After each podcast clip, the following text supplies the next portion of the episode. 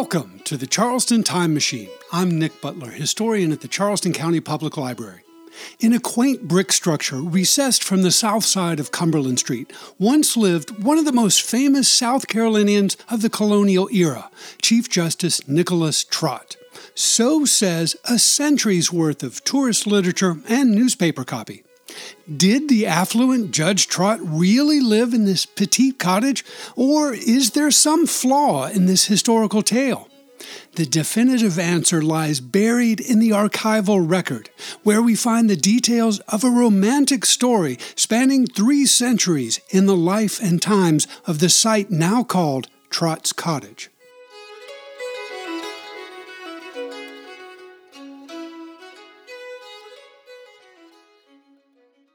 Nicholas Trott is a well known and controversial figure in the long history of South Carolina. But let's review for a moment a brief synopsis of his biography. A native of England, he traveled to Bermuda in his early adult life and then studied law in London in the 1690s. The Lords Proprietors of Carolina appointed Trott Attorney General of South Carolina in early 1698, and he arrived in Charleston the following year. He was also elected to the Commons House of Assembly in 1700 and became Chief Justice of Carolina in 1703.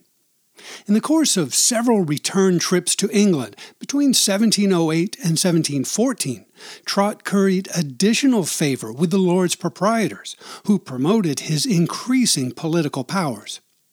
He was appointed to the prestigious Governor's Council in 1714 and in 1716 became judge of the Court of Vice Admiralty, responsible for adjudicating cases of maritime law.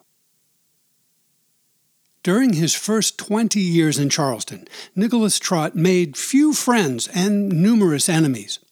Besides holding a number of minor offices that provided multiple streams of income, he charged exorbitant fees for his various legal services. A deeply religious man, Trott actively discriminated against all who did not conform to the practices of the Church of England. He held the power to veto any laws passed by the provincial legislature that did not meet his personal approval. He was the sole judge of all the courts of the land and frequently manipulated the course of justice to suit his personal interests. Besides his judicial monopoly in South Carolina, Nicholas Trott is perhaps best remembered as the judge who tried 58 pirates in late 1718, condemning 49 of them to be hanged at White Point. We know many details about that memorable series of trials because Trott sent a manuscript of the entire affair to England, where it was published in 1719 under the title The Trials of Major Stede Bonnet and Other Pirates.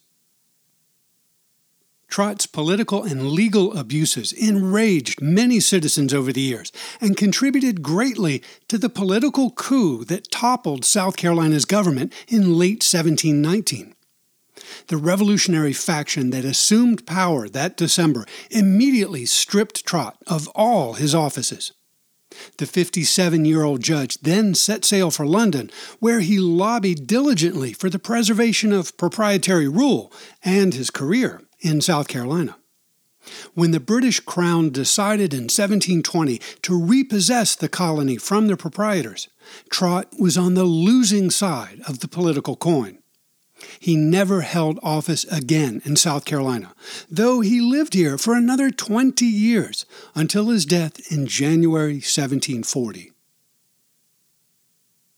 In reading various stories of intrigue and adventure related to the early days of Charleston, many people, including me, find enjoyment in learning about the physical settings in which such historical events took place. For this reason, readers and tourists often like to know where and in what manner historical figures once lived in order to imagine more clearly the distant past. So, we might ask, where did Judge Nicholas Trott live during his 41 years in Charleston? Since the early years of the 20th century, countless newspaper articles, tourist brochures, and guided walks have informed visitors that the cantankerous Chief Justice resided in a petite cottage on the south side of Cumberland Street, which has been described as the oldest or one of the oldest brick houses in the city. Let's take a walk down to that site and investigate the story. The house presently identified as number 83 Cumberland Street is a charming two story brick residence nestled between the colonial era Powder Magazine Museum to the east and a large 20th century apartment building to the west. The house is recessed some 50 feet south of Cumberland Street, next to which stands an ornamental iron gate covered with evergreen foliage. Attached to the gate are several bronze plaques identifying the site as quote unquote Trott's Cottage, one of the oldest houses in Charleston, the former residence of Chief Justice Nicholas Trott, and which is now listed on the National Register of Historic Places. Unbeknownst to most of the pedestrians who amble past this romantic site, however, none of this information is accurate. Nicholas Trott nor anyone else resided at this site before the 1760s, and the property is not listed on the National Register. The house, like its neighbors, forms part of the Old and Historic District of the City of Charleston, created in 1931 and expanded in later years. But it is definitely not individually identified on the prestigious National Register. The petite brick residence, or cottage, does have a history, of course, but its real story is far different from that which locals and tour guides have been repeating for the past century. The roots of all the stories about Nicholas Trott's supposed residence in Cumberland Street can be traced to one source published in 1819. In his volume of medical and philosophical essays, Dr. John Shecut narrated a tour around the historic landscape of urban Charleston that includes the following statement Quote, Among the first brick houses built in the town is that in Cumberland Street, now occupied by Mr. Thorne, immediately opposite to the Episcopal Methodist Church on the north side of Cumberland Street. It was the residence of Chief Justice Trott. Shecut, who trained as a physician rather than as a historian, offers no explanation regarding the source of his spurious assertion about Trott's residence. His 1819 statement is not supported by any surviving documents created during Trott's lifetime, and it stands in contradiction to the known facts of the history of Cumberland Street in general. To complicate the matter even further, 20th century readers misidentified the brick house to which Dr. Shecut was referring. In 1819, he pointed to the house occupied by Mr. Thorne as Trott's former residence. Thorne's house was not the small brick structure recessed some 50 feet south of Cumberland Street, but rather a much larger and grander house that once stood next door at the site now identified as number 85 Cumberland Street. Many generations of legal records demonstrate that the small, two story brick structure at number 83 Cumberland Street was simply the kitchen house behind and east of the big house that fronted the street. Cumberland Street itself was created in 1747, seven years after the death of Nicholas Trott, and so the main house and its detached kitchen were built sometime later. In short, John Shecut's 1819 assertion that Nicholas Trott resided in one of the town's first brick houses in Cumberland Street is complete nonsense. In case anyone is skeptical of my conclusion, I'll offer you a chain of three centuries of empirical facts. All of the land encompassing the apartment building at 85 Cumberland Street the so called Trott's Cottage at 83 Cumberland, and the old Powder Magazine Museum, and the now vacant parking lot at the southwest corner of Church and Cumberland Streets, formed a single half acre lot in the original plan of Charleston. The so called Grand Model of the town, created around 1672, identified this property as lot number 180 which the provincial government granted to a merchant named Peter Bertel in November 1693. Mr. Bertel acquired a number of other lots in urban Charleston and elsewhere during his lifetime, most of which remained undeveloped until after his death. In his will, made in January 1701, or perhaps January 1702, Peter Bertel directed his executors to divide his property after the death of his wife equally among their grandchildren. Mr. and Mrs. Bertel died at some point in the early 18th century, but the precise dates are now unknown.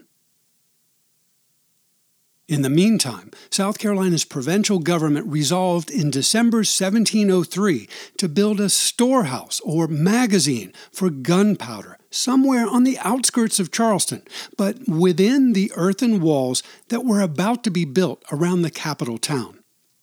Nothing was done about the magazine for nearly nine years, however, and in the summer of 1712, the legislature ratified another law to initiate the construction of the much needed powder magazine.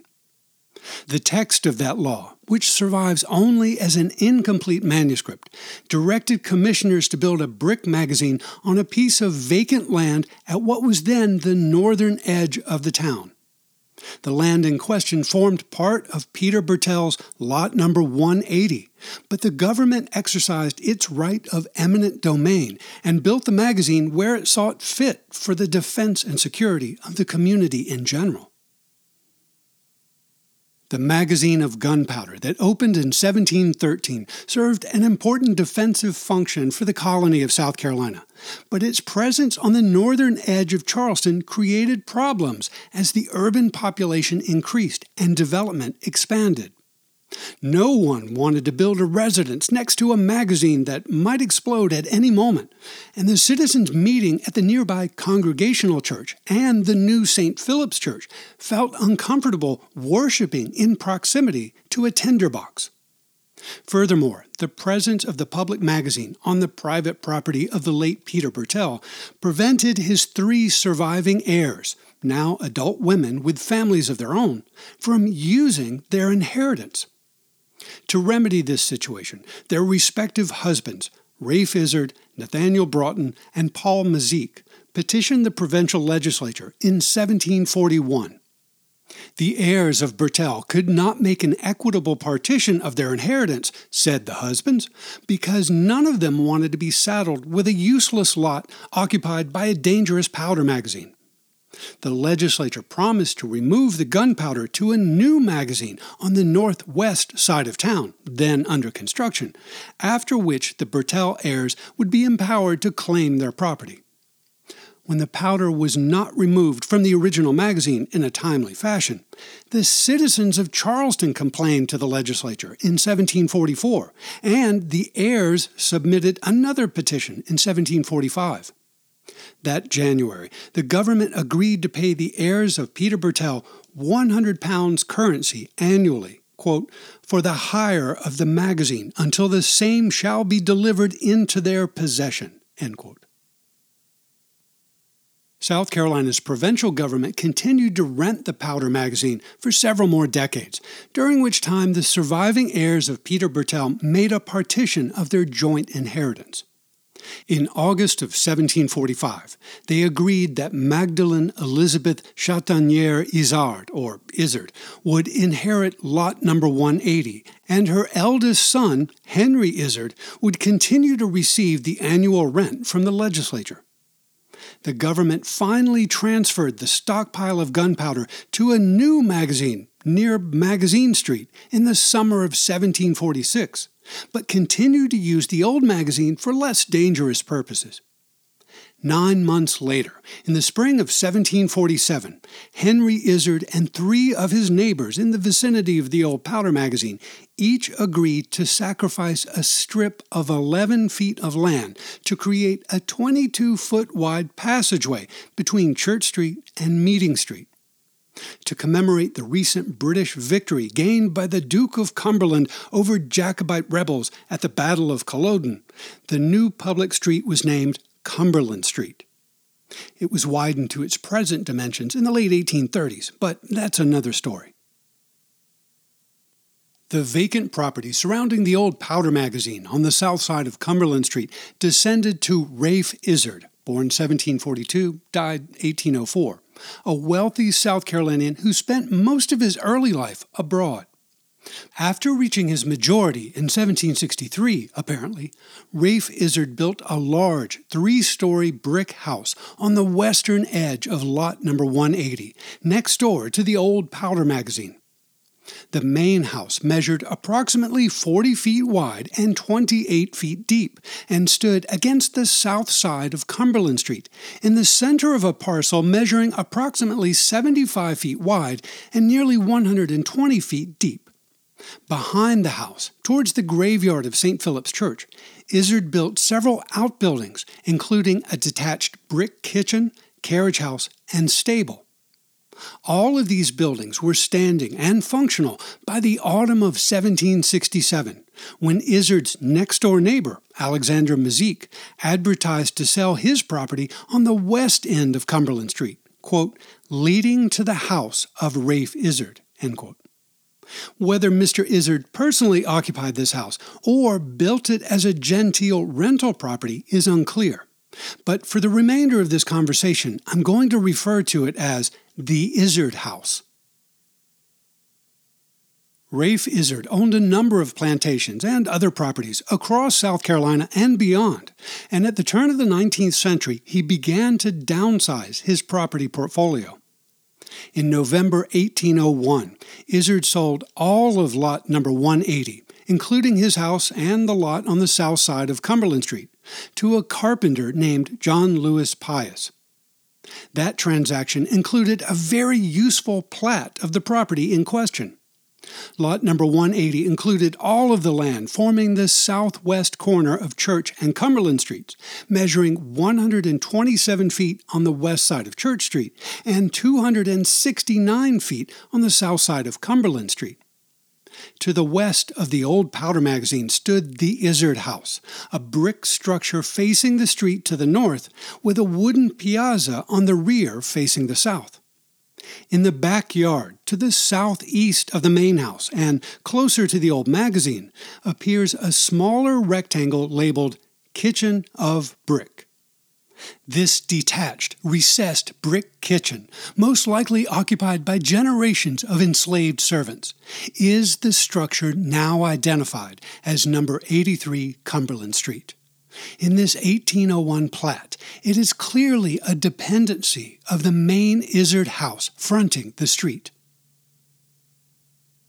Immediately after purchasing the property in question in 1801, John Lewis Pius mortgaged it back to Rafe Izard. Pius couldn't pay the mortgage, so three years later he released the property back to Izard in May of 1804. A few days later, Rafe Izard died suddenly.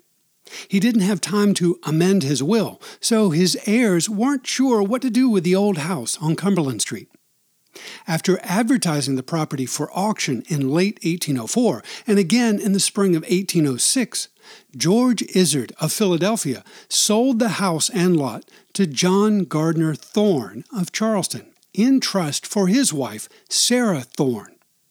The Thorne family was still in residence in the big house on the south side of Cumberland Street when Dr. John Shecut published his 1819 assertion that Nicholas Trott had once lived in the house, quote, now occupied by Mr. Thorne, end quote. Now that we know the real story of that property, we can ignore the good doctor's pseudo historical advice. John Gardner Thorne died in December 1820, but his family continued to reside at the Cumberland Street house for several more years. To facilitate a division of John's estate, his heirs applied to the Court of Equity, which ordered the house to be sold at auction in August 1824. Advertisements for that sale described the property as, quote, a large, commodious, well built brick dwelling house, number 9 on the south side of Cumberland Street, containing 10 rooms with a spacious brick kitchen, all in good repair, carriage house, stable, and all other necessary buildings, with a well of good water, etc., measuring in front on said street about 75 feet and in depth about 120. End quote. The master in equity for Charleston District sold the property in September 1824 to Richard Fordham, who acted as trustee for the minor heirs of John Thorne. One of the Thorne heirs married into the clan of attorney Archibald Whitney, who moved his own large family into the old Izard House on Cumberland Street in November 1834. Less than two years later, in April 1836, Richard Fordham formally conveyed the property to Mr. Whitney for the sum of $1 and family affection. Archibald Whitney died in the summer of 1847 and left all of his property to his wife, Mary. The earliest surviving property assessment records for the city of Charleston, dating to 1852, describe this property as a three story brick dwelling and yard held in trust by Mary Whitney. Her house and outbuildings were in the path of the Great Fire that burned diagonally across the Charleston Peninsula in December of 1861 and were definitely impacted to some unknown degree. The extent of the damage is unclear, but post Civil War records describe Mary Whitney's residence as a two story brick structure. In the hard economic times that followed the destructive war and fire, Mary began renting her detached kitchen house as a separate residence in order to make ends meet. From the 1870s through the early years of the 20th century, the newspapers and city directories of Charleston record the names of a series of tenants who transformed the two story brick kitchen into a hospitable but modest home. In the 1870s and early 1880s, the big Izard House was called number 23 Cumberland Street, while the detached kitchen was called number 23 and a half. By 1888, the big house was number 27 and the kitchen number 25. In her twilight years, Mary Whitney began to think about the future of her home and family. In the summer of 1878, Mary conveyed the old family residence to her two unmarried adult daughters, Margaret and Placidia. After Mary's death in 1881, her daughters continued to live in the big house until the great earthquake that shook Charleston in the autumn of 1886. A structural report of damages across the city includes a description of the two story Whitney House at 27 Cumberland Street. The upper part of the north wall, facing the street, had collapsed down to the base of the upper windows. The west wall was cracked, and the east wall was unsalvageable. Margaret and Placidia had little income from major repairs and renovations, so they were forced to cut a few corners. In the years after the earthquake, various records consistently described the Whitney property as a one story brick structure flanked by a recessed two story brick kitchen house that was rented as a separate residence.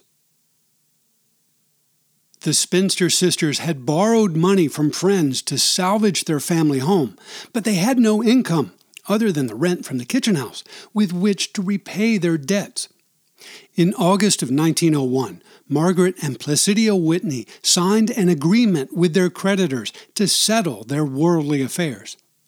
Benjamin H. Rutledge and his wife Emma had loaned substantial sums of money to the elderly sisters over the years to repair and maintain their properties. To repay the various sums and to acknowledge their gratitude, the Whitney sisters agreed that Mr. and Mrs. Rutledge should have their Cumberland Street property after their respective deaths. At the same moment, next door, the local chapter of the Society of Colonial Dames was working behind the scenes to purchase the old brick powder magazine on Cumberland Street that had first opened in 1713. The colonial dames completed their purchase in 1902 and immediately set a plan in motion to convert the dilapidated structure into a colonial themed museum. To raise awareness about this plan, the Society sponsored an essay contest among the young ladies at Memminger Normal School. The assigned theme was the history and romance of the old powder magazine. when the Honorable T.W. Bacot took the podium at Thompson Auditorium to award the prize to Miss Etta Gertrude Trott in June 1902. He regaled the audience with a retelling of the legend that Chief Justice Nicholas Trott had once lived next door to the old powder magazine in, quote, a brick building now owned and occupied by the Misses Whitney, end quote. It's unclear, however, whether Mr. Bacot was referring to the big house fronting Cumberland Street, once a grand three story edifice but then much reduced, or the recessed two story brick kitchen.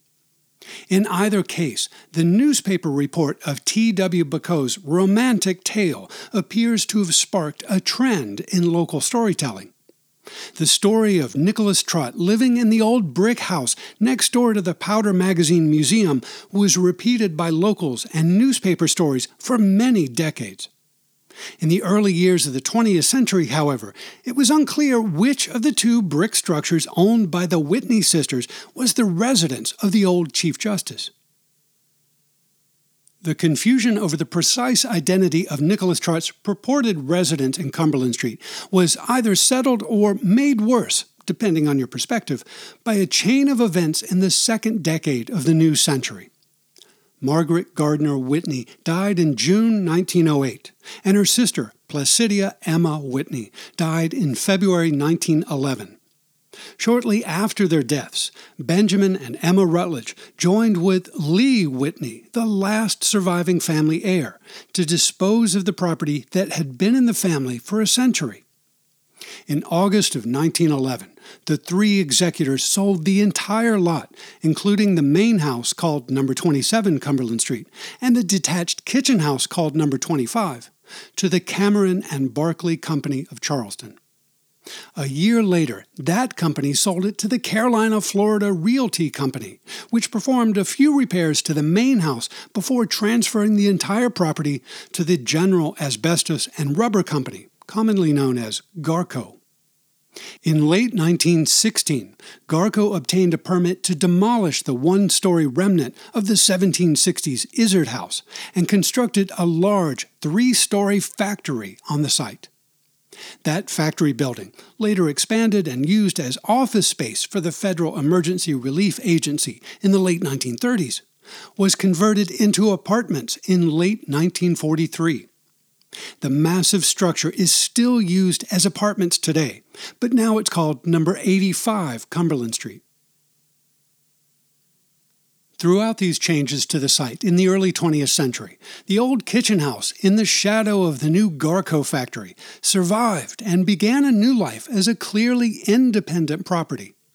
Its original entrance faced to the west, into the yard behind the Izard House, but its new owners moved the door to the north, facing Cumberland Street, and enlarged the windows to gentrify its humble facade. After the removal of the remnants of the Izard Whitney House in 1916, the legend of Nicholas Trott's early residence in Cumberland Street focused on the only surviving structure adjacent to the Powder Magazine Museum, the old kitchen house, recessed some 50 feet south of the street. As the decades progressed, the fanciful tale of South Carolina's cantankerous Chief Justice living here in the oldest brick house in Charleston matured into a staple yarn of the tourist trade. The name Trott's Cottage appeared at some point in the late 20th century, probably as a marketing slogan, and persists to this day. Having now heard the long chain of events related to the property now called number 83 Cumberland Street, I hope you'll join me in concluding that the legend of Trott's Cottage is simply a myth. I'll admit that it's a good story, but the available facts prove it to be nothing more than a figment of the imagination. Nicholas Trott did own and occupy a house in Charleston, but it was not at this site. After a long stretch of tedious detective work, I have indeed found the real location of Judge Trott's residence. The house is now completely gone, but a bit of Dr. Trott's literary trash survives at a site that most everyone in Charleston has visited before, approximately 600 feet southeast of Cumberland Street. Tune in next week when I'll lead you back in time to visit the real residence of Chief Justice Nicholas Trott and plumb the depths of his personal privy.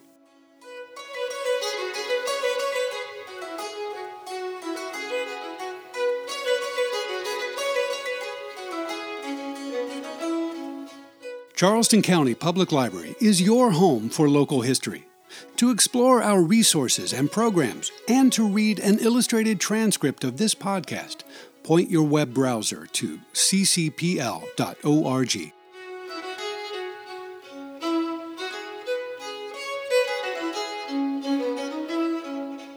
Thanks for listening to the Charleston Time Machine. This is Nick Butler, and I'll see you in the future.